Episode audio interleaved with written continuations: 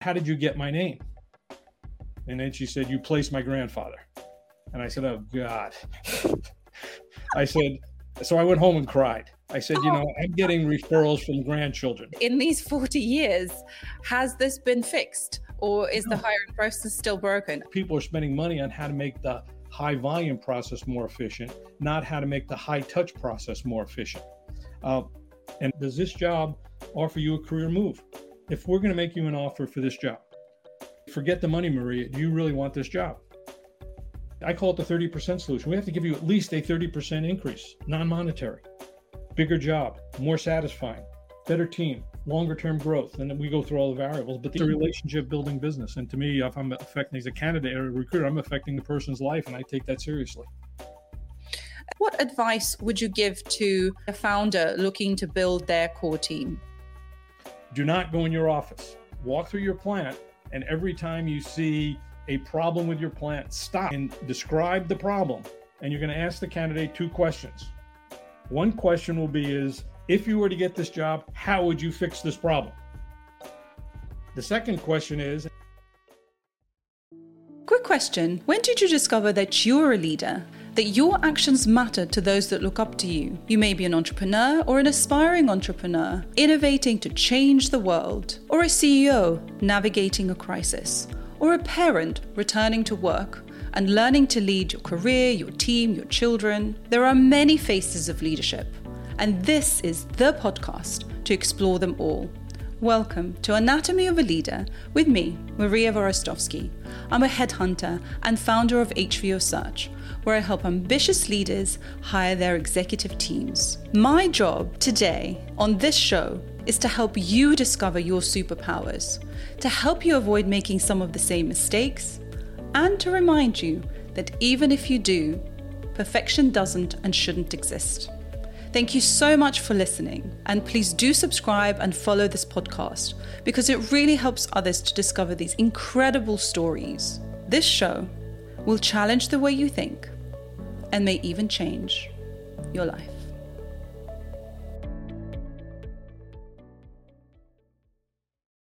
Lou, welcome to Anatomy of a Leader. Thank you so much for coming onto the show. Delighted to be here with you today. Thank you very much for inviting me. Great. Well, you have been in the recruitment industry for what I gather is for over 40 years.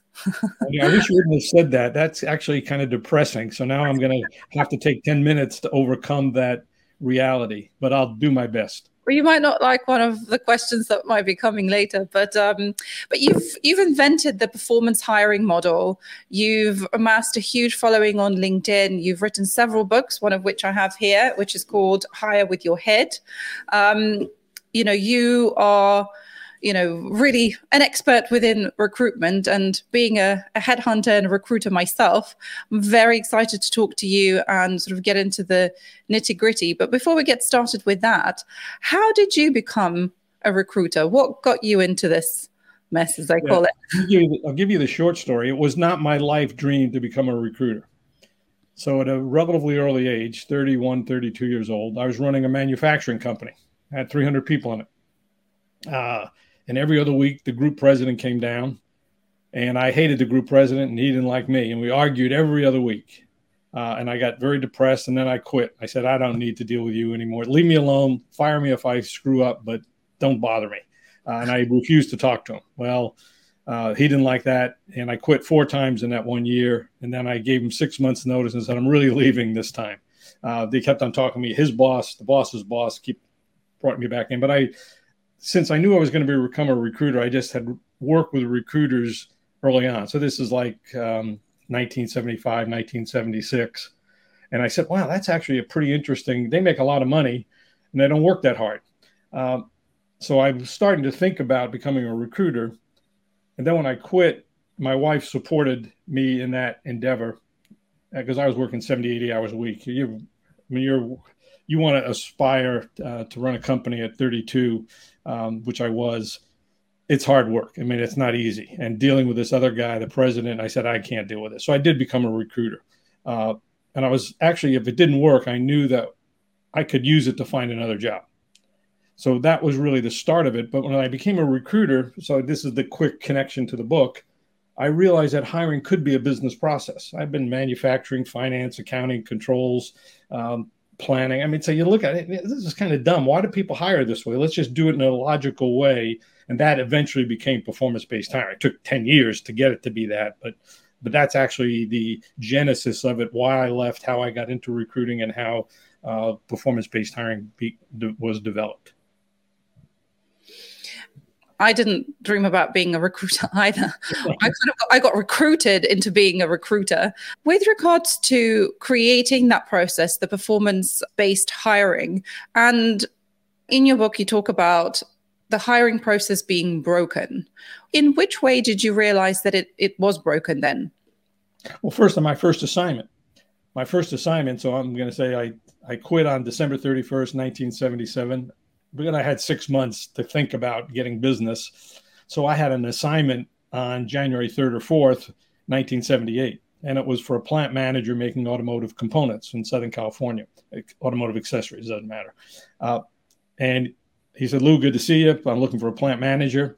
And that would probably be 150 to 200,000 uh, US dollars in today's uh, comp. Um, and he gave me a job description, handwritten, uh, 10 years experience, engineering degree, industry background, understands these manufacturing processes. And I looked at the president, whom I knew. I said, Mike, that's not a job description. That's a person description. This is my first assignment. A job doesn't have skills and experience and competencies. A job is stuff that people need to do. What do you want that person to do to be successful? And he said, I want that person to turn around the manufacturing plant. He said, We're losing money. I think with a good uh, plant manager, we can improve profitability by 10 uh, profit points, 10 uh, uh, margin points. I said, Fine, let's go out in the factory and take a look at where that is. So we spent an hour in the factory. We found things, we just looking at them uh, that were obviously wrong the way the material was laid out, the way the factory was laid out, the way the material was purchased, the way the processing was done. I said, I'll find a guy who can do that. And I've never used a job description that lists skills, experience, and competencies since that day. That's the fundamental problem. I always say this is not a job description, it's a person description. Let's put this person description in the parking lot. What does success look like on this job? And it's always five to six, maybe eight key performance objectives that define the work, define the task, have some time frame and some metric. And I've been doing that ever since. With that, at least you have a starting point.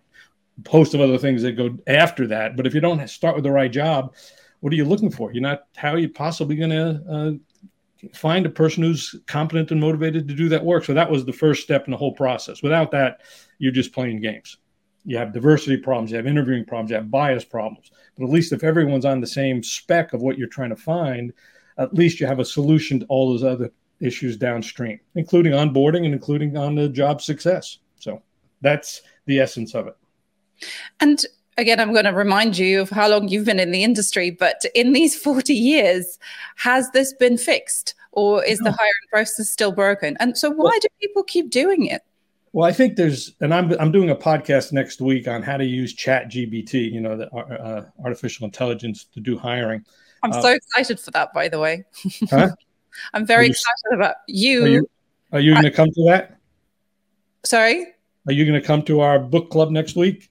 Yes. Well, if if I can make it, then yes. I think that well, sounds okay. Well, let's let's not get into that. I thought that I misunderstood what you said. So, uh, yeah, we're using it right now, but. Mm-hmm. Uh, and I'm going to open. I was actually thinking of designing, uh, thinking about the talk last night. So, uh, when you really think about it, there are two talent markets. There's more than two, but there's one which is the high volume market and there's all billions of dollars spent on trying to get people on job boards, uh, assessing people, knockout questions, interviewing questions.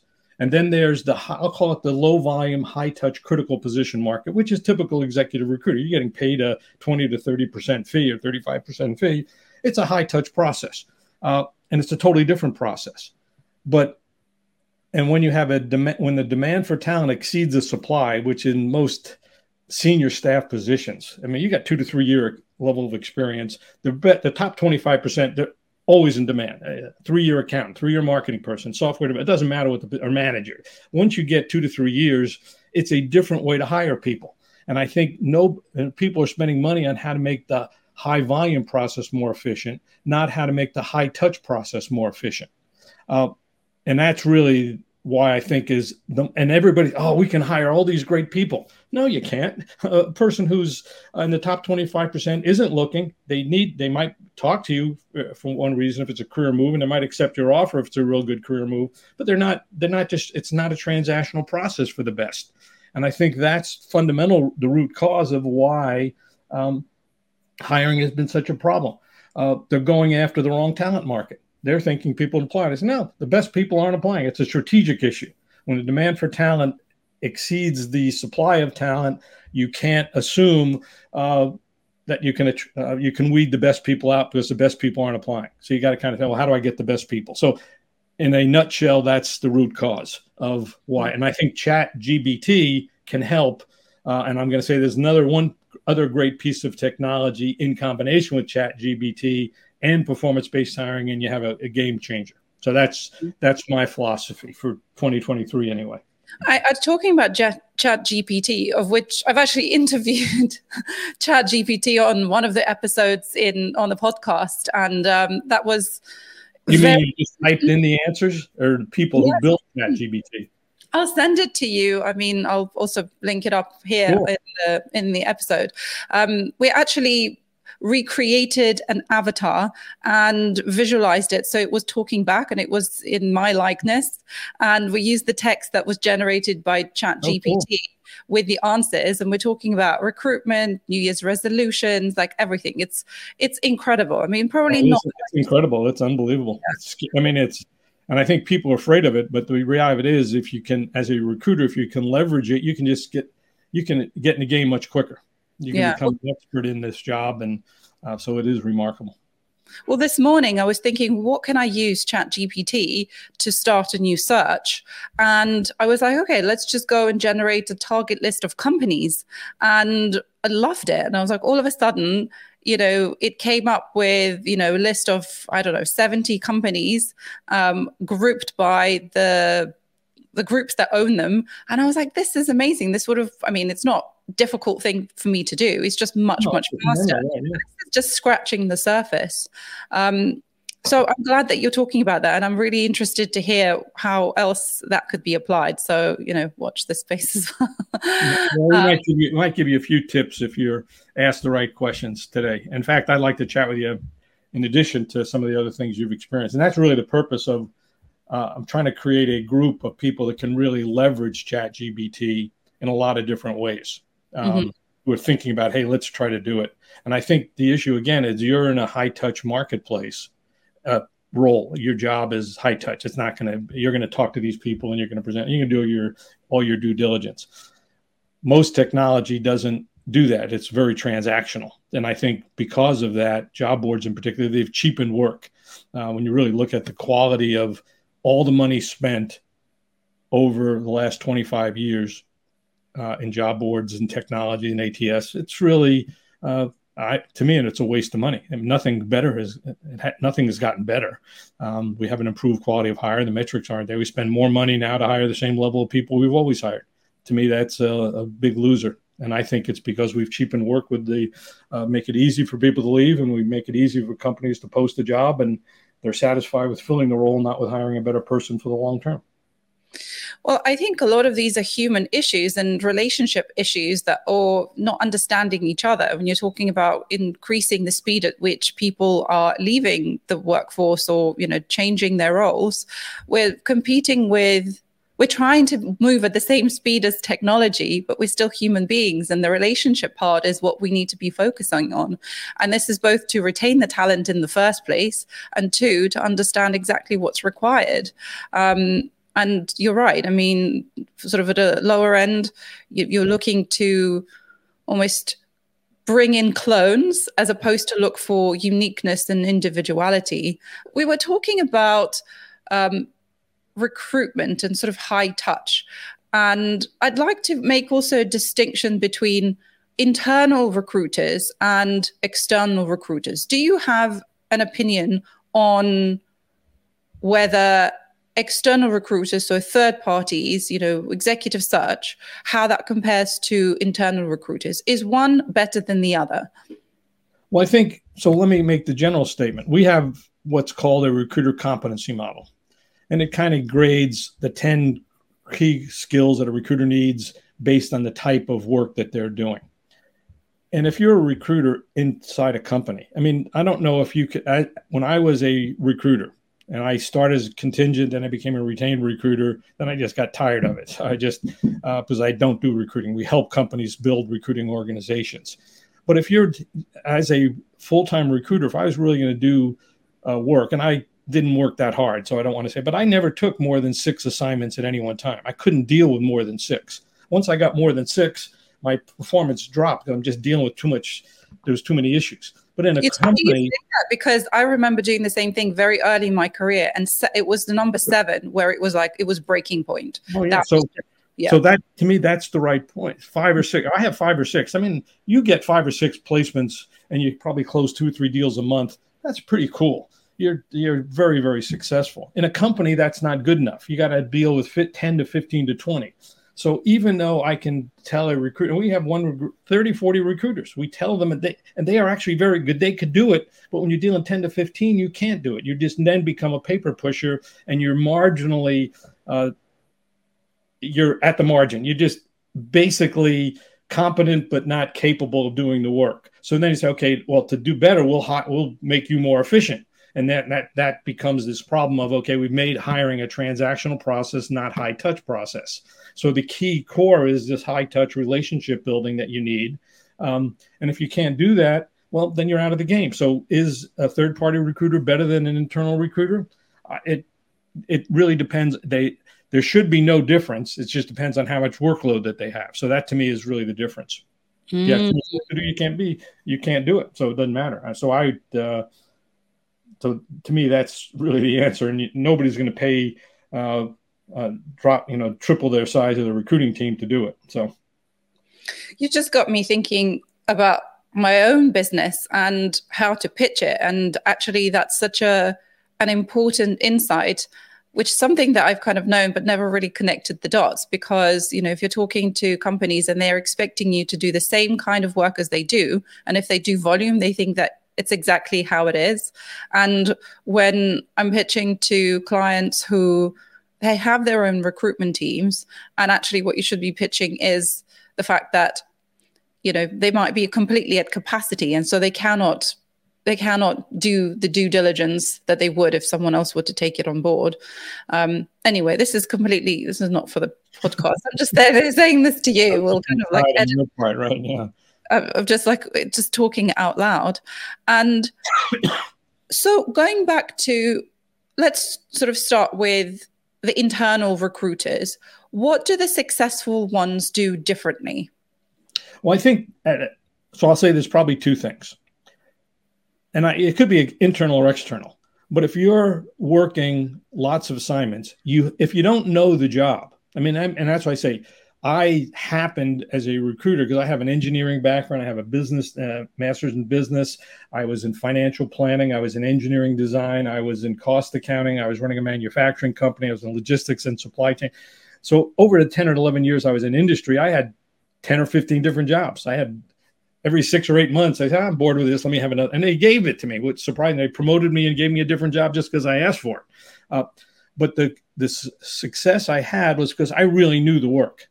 So now I go back to a third party recruiter and I assume that you know your job. So even when I asked Mike this question, the president of this company, what does this person need to do and turn around the plant? I knew what a plant, I had been through, I had been 20, 30, 40 different manufacturing plants. I could walk through that plant and spot if it was a good plant or not. Just look at the floor, look at the machines, look at the statistics.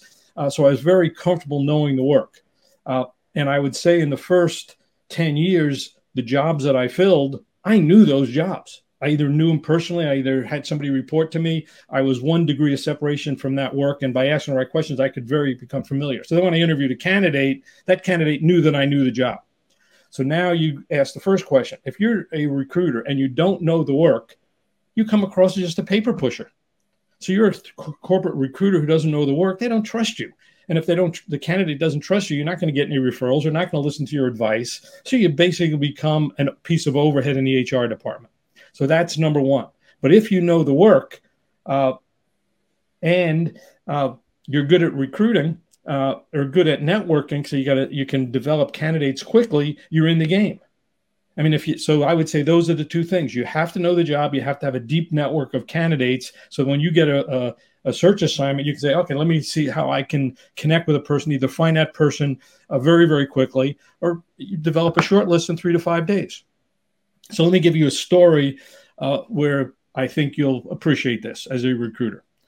So this had it. I stopped being a a full-time recruiter i'm going to say 2005 2010 right i still did a few assignments in that period but very very few and probably have only done a dozen since 2010 where before i would do a dozen or more every year um, so this is around 2010 10 or 15 years ago i get a call from a very nice woman i guess uh, she says lou uh, i am a senior at pricewaterhousecoopers and i in the period from 1985 to 95 75 or 50 to 60 percent of my business was only CPAs and financial positions, controllers, managers of accounting, uh, VP finance. So I did a lot of search in that area. So now it's 10 years later, I get a call from a woman, maybe even 15 years later, a nice woman. She said, uh, I'm a price, I'm Price Waterhouse Cooper. I understand you can get me a job in the uh, entertainment industry in Southern California, Disney, Paramount, Sony, and I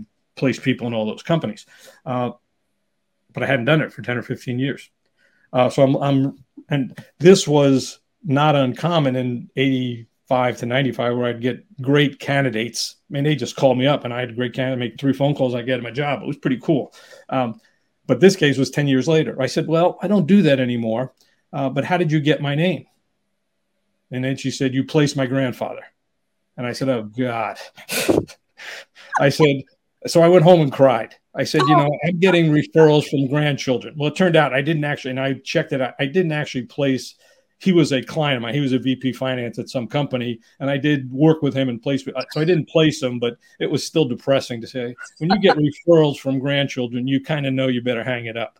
Uh, that was a type of network. I mean, I literally my I am my accent. I grew up in New York area, New York City area, but living in Southern California, my voice, uh, probably still unique. Uh, was I would actually, I can remember there was a couple CPA firms I couldn't call in because, uh, Mr. Adler, we've been, we're not allowed to put you uh, through the connection. This time when they had an operator at the front desk for all these CPA firms, PricewaterhouseCoopers, Andersen, whatever it was. So I used to have my secretary call uh, and give a phony name, and then they they. So that's how I get in. But that was the issue. So, uh, so I think those two things: you have to know the work, and you have to have a deep network. Uh, to me, that's what it takes to be a great recruiter, even in corporate America. But if you're assigned 20 assignments and are all different, you can't develop a deep network. You're uh, you're just pushing paper, and that's the sad part because that's what really and that happens frequently. So, are you saying that in order to be a really good recruiter, you should focus very, very specifically on one niche or even like one type of role? Well, yes and no. Um, it's kind of boring to do that, but that's a different issue. But if you're dealing with 10 or 15 assignments, how else could you possibly do it? Uh, if you're dealing with six assignments, uh, then you just have to be good at understanding the work. And that's where I, I started getting into medical device field. So there's are, and I had no feeling for those jobs. So I said, okay, I better. So then I learned how to ask a series of questions so that I could talk to the hiring manager and the team and understand the work. So uh, and because you're not dealing as many, and but I also learned how to develop a deep network very quickly. So even though I didn't have the network, I learned how to develop it. So uh, so I don't want to say that that's a truism in all situations. Uh, but if you're dealing with a lot of assignments and you want to be very productive, the deep network is helpful. Mm-hmm. And when. I was in finance and accounting, literally any job I could call two or three people and have I could have names and referrals right away. I became that became my understanding the work and developing a deep network became my super skills. Mm.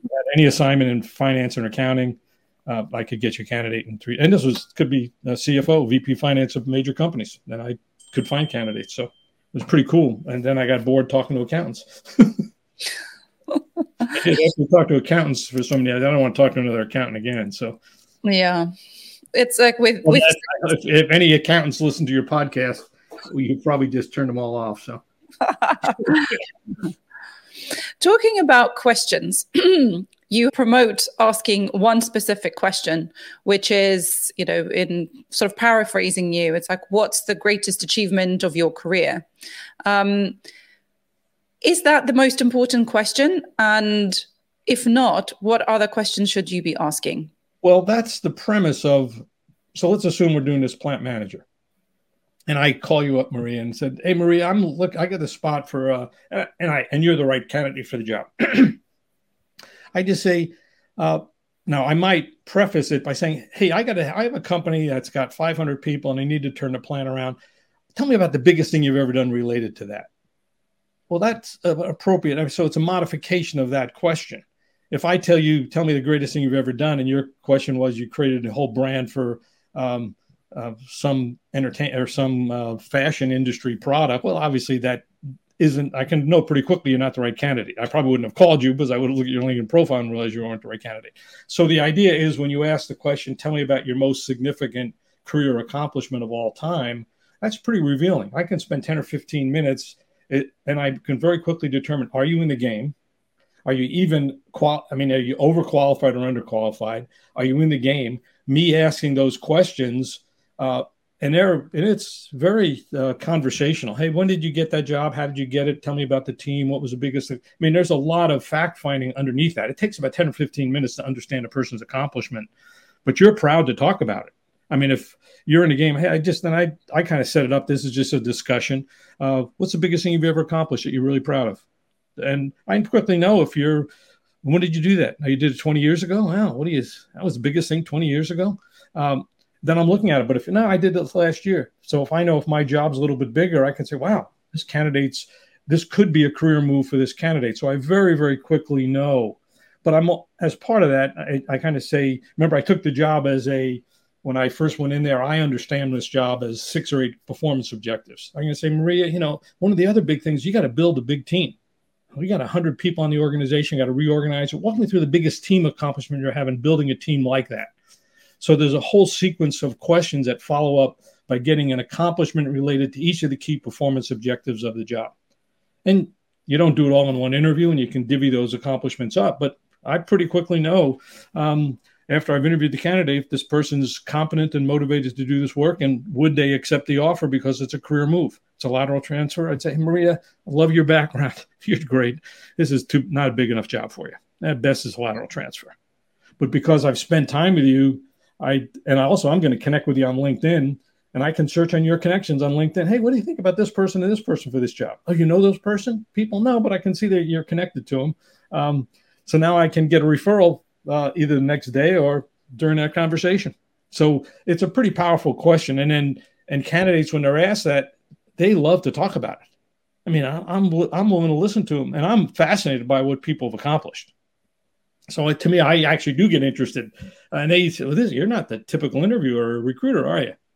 No, I want to know if you can do the work and if you're interested in it. So, uh, mm-hmm. so I asked, why'd you like it? How'd you get the assignment? Would you do different if you could do it over again? I mean, it's it's a fun conversation, but uh, they recognize that um, I'm doing my due diligence on both sides. Yeah, it's it's interesting that you you start with that question, and on. I don't know that I start with. Well, let's say this: I do ask it pretty quickly, but I don't know that I start with it. But no, so. I mean, you want to kind of build a bit of a rapport rather than just like going straight in there. But the the reason why I'm I'm I'm asking is because in the last six months, I started doing something similar. And this was before I read your book, because the way that I have been trained to interview people is to kind of start at the beginning and you know go through the whole of the experience and that takes a long time you know it takes a long time for somebody to sort of build up to grading uh, to some degree so so the reason why I started asking this question is because I got lazy, or at least I thought, because I wanted to just get straight to the good stuff and, you know, then kind of go back and, you know, if I need to ask the questions around other areas. Yeah. So yeah, I was very pleased to to read that and to to find out about like your technique about it. So yeah, it definitely works. It opens the conversation much better to the things that you want to know that right. are relevant to the role. Yeah. Say it's a founder of a company that doesn't have the resources, they don't have internal HR, they may not even have the full sort of C suite um, in the business. What advice would you give to maybe a founder looking to build their core team? Well, maybe I'll give you a story. I don't know that it totally relates to that, but it's comparable. so, and this is probably about 20 years ago. Part of the marketing that I did for my company, which really put us on the map, and I had it wasn't my idea; it was my next door neighbor. I don't know if you're familiar with Young Presidents Organization or Vistage, which are uh, it's a business they're business groups of CEOs get together once a month. So my next door neighbor said, "Lou, would you like to uh, talk to YPO, Young Presidents, or this group?" I said, "I'd be happy to." Uh, so this was like 1990. Uh, my first talk. I don't know if you've ever been to Southern California. My first talk, the president of In-N-Out Burger was there, which is a big uh, cult burger chain in West Coast. He said, Lou, I love your thing. Can you find me a CFO? My first retained search. We gave 400 presentations to business groups uh, in the next 10 years. And it was just the greatest marketing technique of all. Because I'm talking with people who have hiring needs. And I tell I've them a two hour talk, and 90% of the time I got search assignments after each talk. So it was just unbelievable. So I could cherry pick the assignments I wanted. Uh, and then we started creating these performance based job descriptions. But there was after one of these talks, and this was probably 10, 15, 20 years ago now, I get a call from a founder of a company, small company.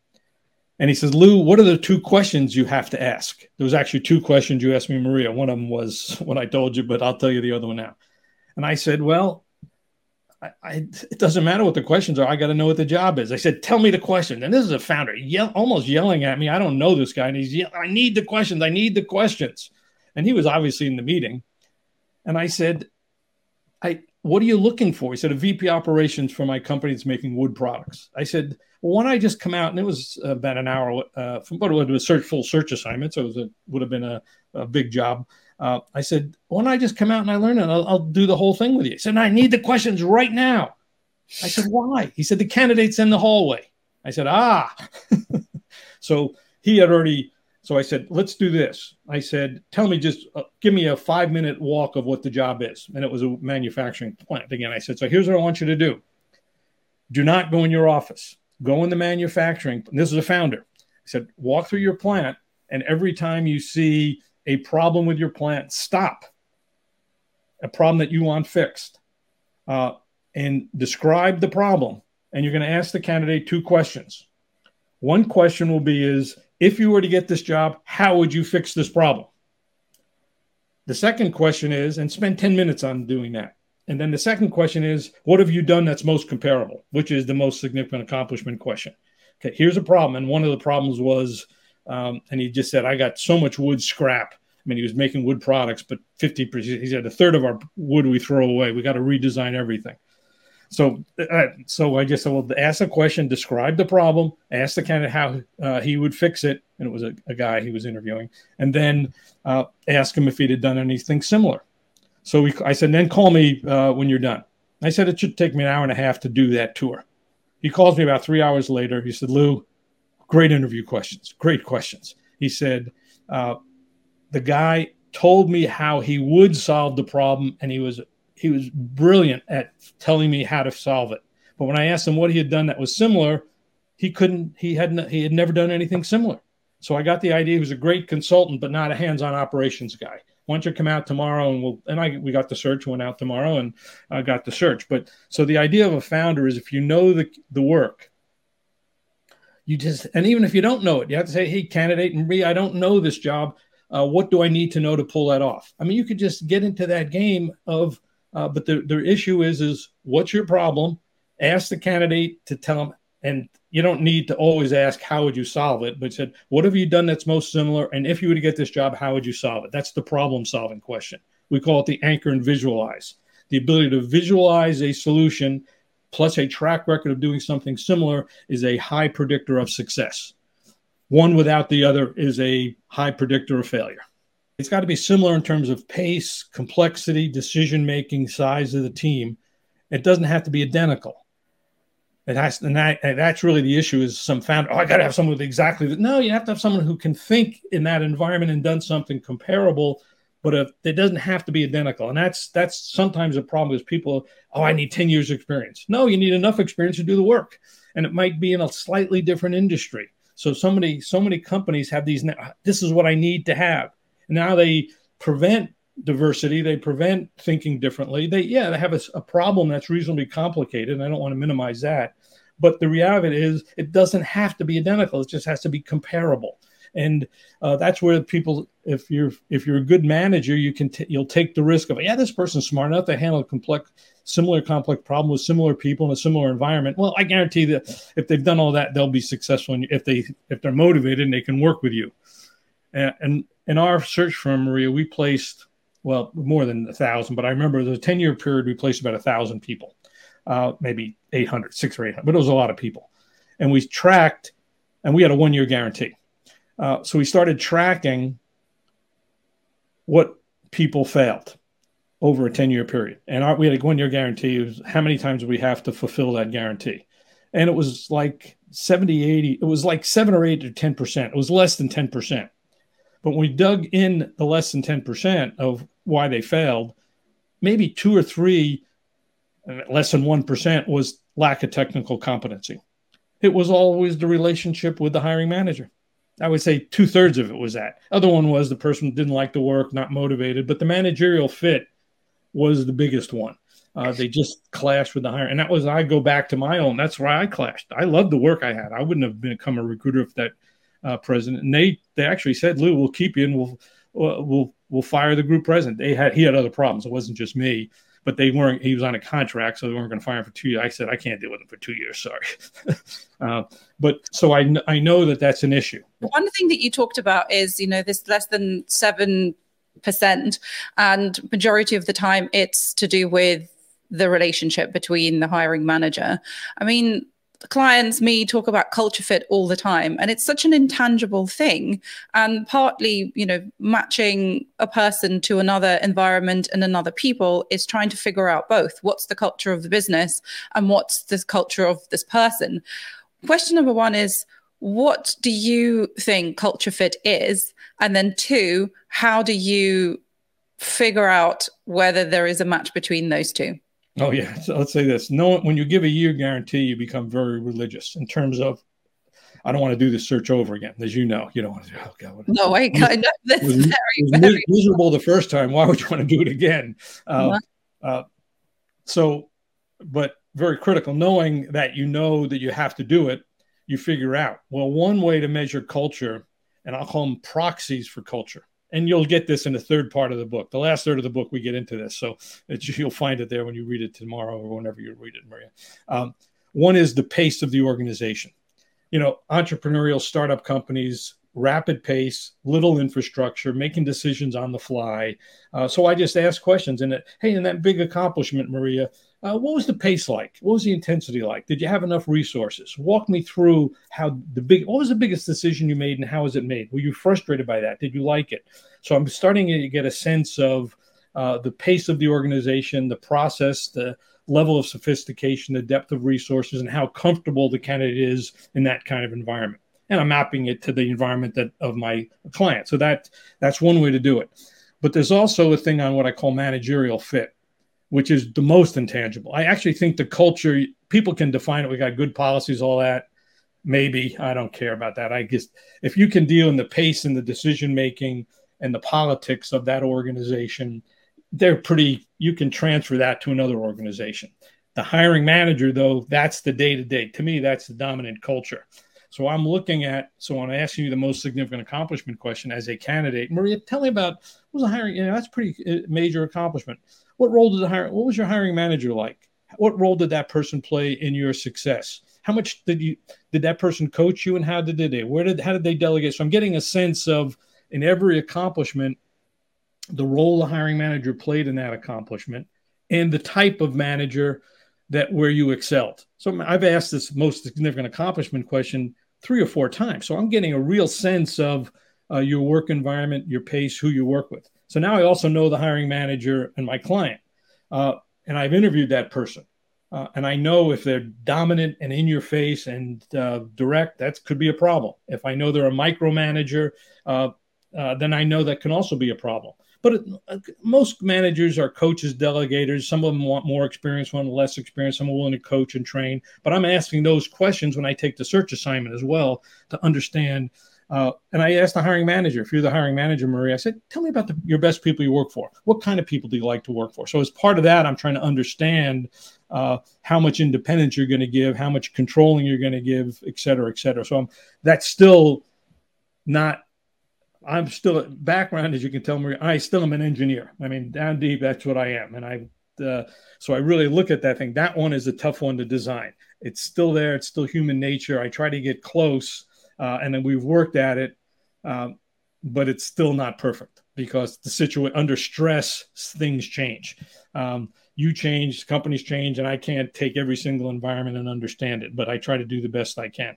And then on the other hand, I want to close this deal, and I might I know the candidate might not be perfect. Uh, I'm going to kind of ignore stuff that Who I should. So? Who is like? There's no such thing. There's no such thing as a perfect person. Right.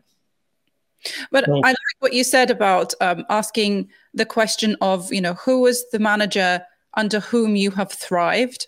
And I think that is really interesting because I ask of like, who is the person that you enjoyed working with the most? Good question. And I think which is similar, but I think the the thriving part I think is even more um, critical because you might not even necessarily you probably end up liking them because everybody enjoys being successful. Um, but I think those qualities of where you perform the best and how does that manager influence that, and I think that's that's that's really good. Yeah. Um, talking about you know some of the things have not been successful. What has been your biggest flop failure where you thought actually this has not worked out?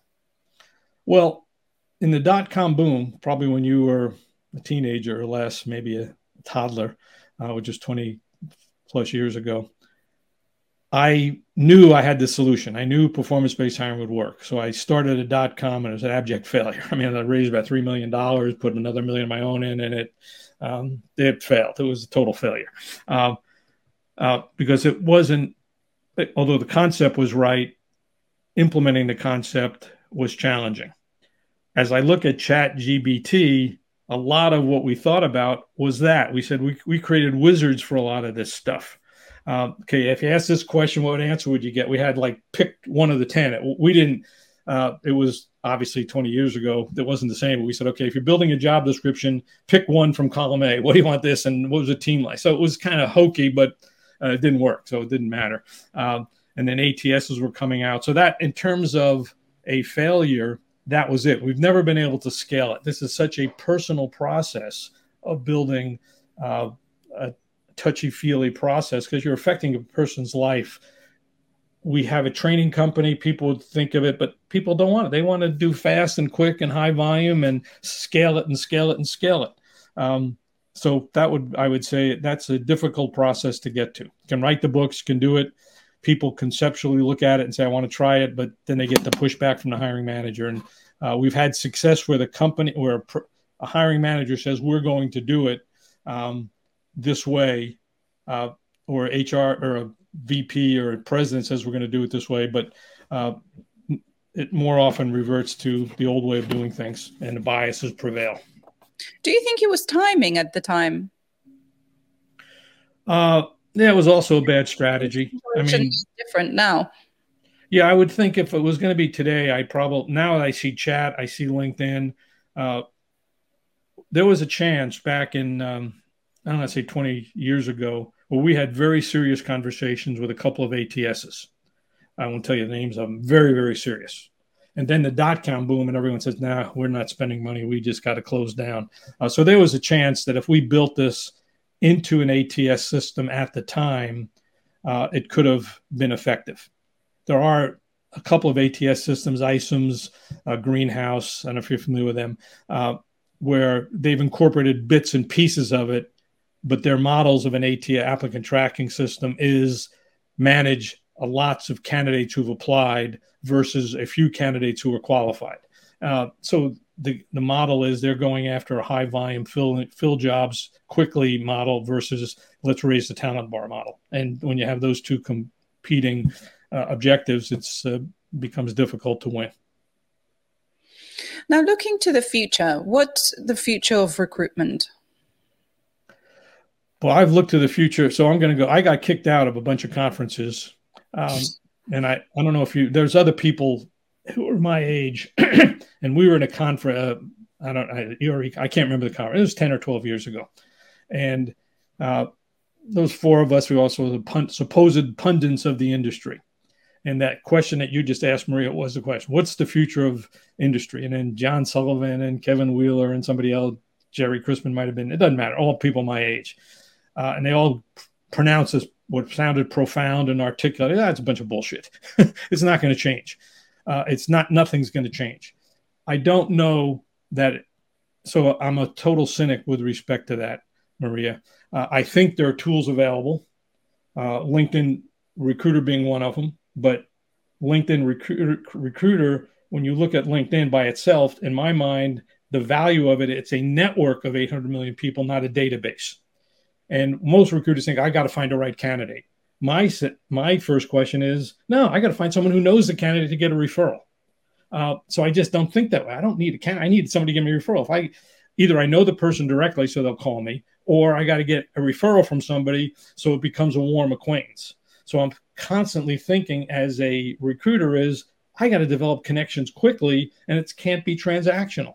Uh, and I'm looking at LinkedIn Recruiter for this uh, little webcast I'm doing next week. And I saw some great candidates. And in there says, recruiters don't call me. Uh, but I called this one guy. I said, Hey, Bill Smith suggested I call you. Oh, how's Bill doing? It was a referral to this same guy. But on his profile, it says, Do not call me as a recruiter. So when you go a cold connection versus a warm connection, and to me, if if I had to just look at that simple little piece of knowledge or logic, it's uh, and until they break that bridge, nothing's going to happen. And, and candidates are thinking the money's most important. No, the career is most important. So everybody is just focused on day one, not year one, and not. The, so I think so. I'm, that's why I say I'm a cynic. I don't. The future is, and until you uh, start thinking long term. Uh, as opposed to what the compensation package is, the work it's not going to change. People are still going to cheapen work and try to make this a high volume transactional process. And success for the top 25% is a slower process. I don't know, it has to be slower. You work with, you spend more time with fewer people, you still can get this uh, search done. And, you know, you, I mean, if you really know what you're doing uh, and you have a deep network, you can get candidates in three to four weeks and close a deal in a month uh, or two months, uh, which is how long it takes to close when you do transactionally. So I think it's thinking it differently. Sorry for that long-winded answer, but it's it's one I pondered over many many years, long before you were born. it's something that I think about a lot in terms of what you know how how the industry is changing. What do I need to do to keep up with it? You know, how is AI going to you know shift it? And I agree with you. I think it's it's very difficult to create a technology or you know, or, or to even do it faster because we're still human beings that rely on relationships and understanding of each other. And as far as I know, the technology we have doesn't really have that. And when you're talking about being able to, you know, call 10 people and then have your long list and create a short list out of that, that's, you know, that's an incredible thing that you have developed over years and years and years. And that becomes more valuable um, than something that can give you, you know, just you know regurgitate and give you a thousand people. Because mm-hmm. you know, with with LinkedIn, I think about well, what did I? And I'm not as young as you think I am. I used to when I started, there wasn't LinkedIn, and I used yeah, to have to go to. Okay a library to look through books. Oh, I, I remember those days. so LinkedIn massively changed how we look for people. And while you think, well, everyone's, you know, pretty much everybody's there, all you have to do is just find them. It's a lot harder now to have that conversation or to be visible to you know get attention because there's just like so much being bombarded at people so how do you cut through the noise and i think that's where excellent recruiters with excellent relationships, that's when they really truly shine. Well, that's what I said when I saw this one guy, and it was just, uh, and in I'm doing a case study for this webcast, and it was for mid-level software developers. So I went to Chat GPT. I said, "What would that?" So I, and I I really used Chat to really get in the game quickly. But then I said, "Okay, I need a list of candidates for this job," uh, and I used the approach of I'm searching on my connections connections. So there's one candidate, and really looks like the best candidate. We went through the search and really looked like the best candidate. I said, This guy looks great. And it says, Recruiters do not call. But the reality of it is, if I called the person who he used to work for, whom I knew personally, and said it, it was only a case study, so I didn't do it. But I know if I got this guy Bill uh, to open the door for me, he absolutely would call me. But I think that's the what you just said right there is uh, it's relation for the top 25% of people looking for careers. It changing jobs is a major career decision that you don't do casually.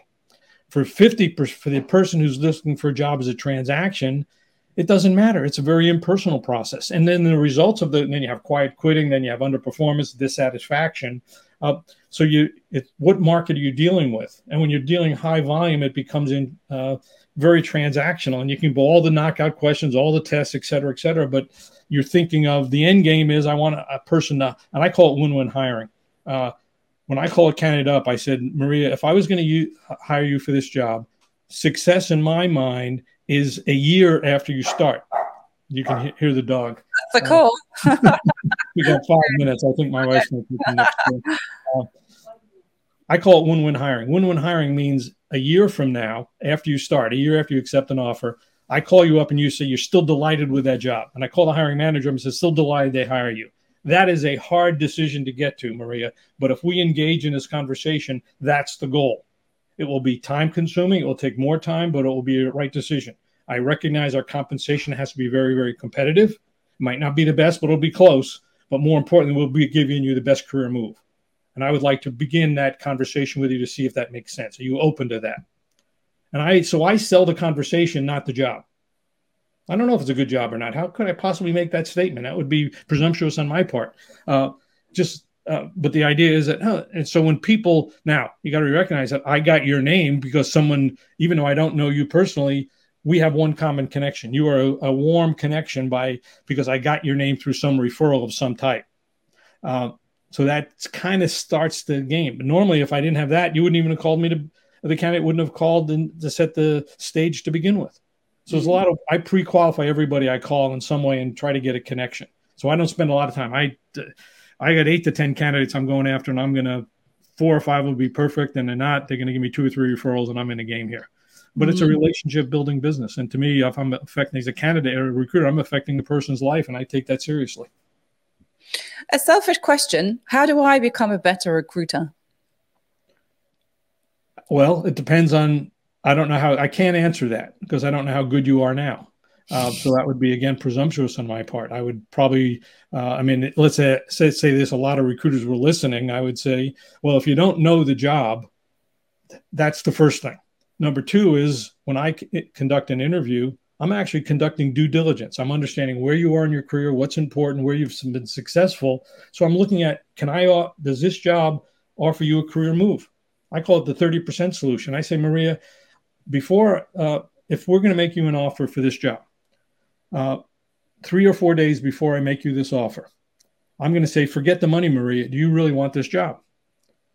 And it's nothing to do with the money. It's what you're going to be doing. And I, I call it the 30% solution. We have to give you at least a 30% increase, non monetary, bigger job, more satisfying, better team, longer term growth. And we go through all the variables. But the idea is those are what's important long term. I recognize to get in the game, uh, the compensation has to be competitive, or else we don't even have a we can't even start. But let's assume uh, that's the case, and then we'll go from there. So that to me is uh, understanding the job, being a good interviewer. To me is the the key. Uh, obviously, you got to find good candidates, so that's another part of the key. So that's why I say I can't uh, say what you need to do to be a good recruiter. The other part is you got to get good assignments too. I mean, you got a bunch of dirtball assignments. Well, so bad, so bad. That's why I say this marketing approach that my neighbor gave me was pretty cool. I mean, I give him full credit for it. Um, he got me into this and got lots of, it grew my business as a result of just being able to speak to these business groups. So it was a, a really cool situation. I saw a post on your LinkedIn from a couple of days ago, and it was looking at how do you decide whether you leave or stay in your job. And I like mm-hmm. the way that you kind of created these areas to look into you know the job satisfaction itself you know kind of taking compensation completely out of it you know who, who you're working with the the manager the stretch in your job and i i think that's a brilliant way of looking at it and deciding whether even any other opportunity that comes your way, whether that's worth it. And when you're talking about that 30% that it needs to be improved, that then you was, look at all of the areas. Right. There's yeah. those components of it. Basically, it was so the genesis of that to give people background is this was probably just before Christmas. Uh, somebody on LinkedIn said, Should I quit my job? So I knew I had this little uh, graphic that showed the components of a great job the compensation package, the hiring manager, the job itself, the company, uh, the work life balance, um, the long term growth opportunity. So I just said, so I said, rank each of those six factors on a one to five scale. And if the total isn't at least 12 to 13, which two and a half would be 15 is an average job, um, you should leave. Uh, I mean, you're just not going anywhere. You're just going to be plodding along. On the other hand, don't accept a job unless the total scores above 20. And it was a pretty dis- quick decision uh, to make. You just have to look at your job, and if it's going nowhere, yeah, you should leave. But don't take, don't just take it to relieve short-term pain. Uh, really look at it to balance the short-term needs and your long-term growth opportunity. And that was really what that graphic kind of describes to do.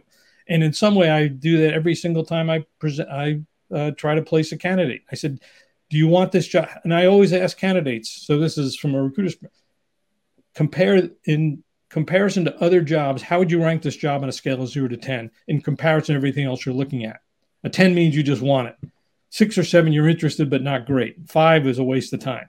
But most people say a seven or eight. And I said, what does it take to be one point better? Well, this will be the best career, move, the best job amongst everything else you're looking at and that uncovers everything. You know, it's not enough growth and like this. And so I, as a recruiter, have to close the deal. I said, well, I, let me see if I can get you that information uh, to see if we can make this best on your list. So, I mean, a lot of it is solution selling, which is uh, what it takes to be a good recruiter. You have to understand your product and you have to understand the buyer. And in this case, you have two buyers, company and the candidate, and the candidate's family, all the advisors that will advise the candidate. So you're dealing with a pretty complex uh, situation uh, it involves a lot of human nature and uh, human emotion. I think that's a great idea, and actually, I'm going to steal that from you and do that with my candidates. I think that's that's great.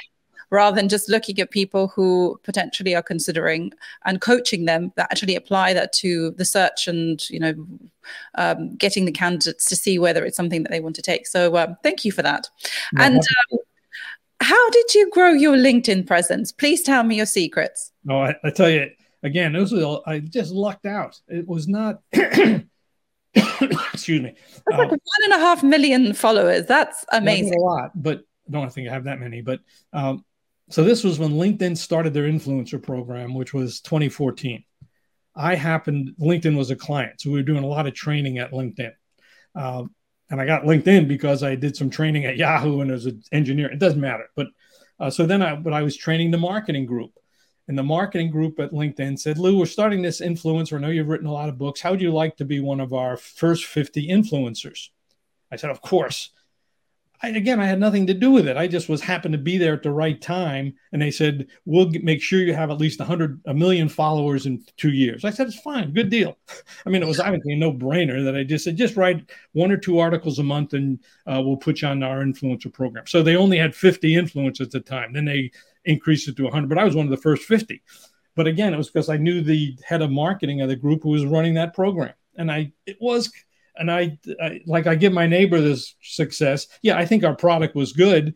Um, but he was the guy who came up with the idea of getting me in front of these groups to speak it. Uh, this guy, Francois, was the head of marketing at LinkedIn at the time. He was the guy who said, "I'll okay, I'm, it's my program. I'll put you in there." So mm-hmm. Mm-hmm. yes, I think my content was good, but it was really just being at the right place at the right time. So that's really the secret. Yeah, well, connections, knowledge, and kind of linking all of the dots. Yeah, right. And it's also being at the right place at the right time. Mm. Well, Lou, thank you so much. It's been fascinating speaking with you. I know you've got to get going, but I mean, I could talk to you. Dog, right? and I uh, really appreciate you coming onto the show.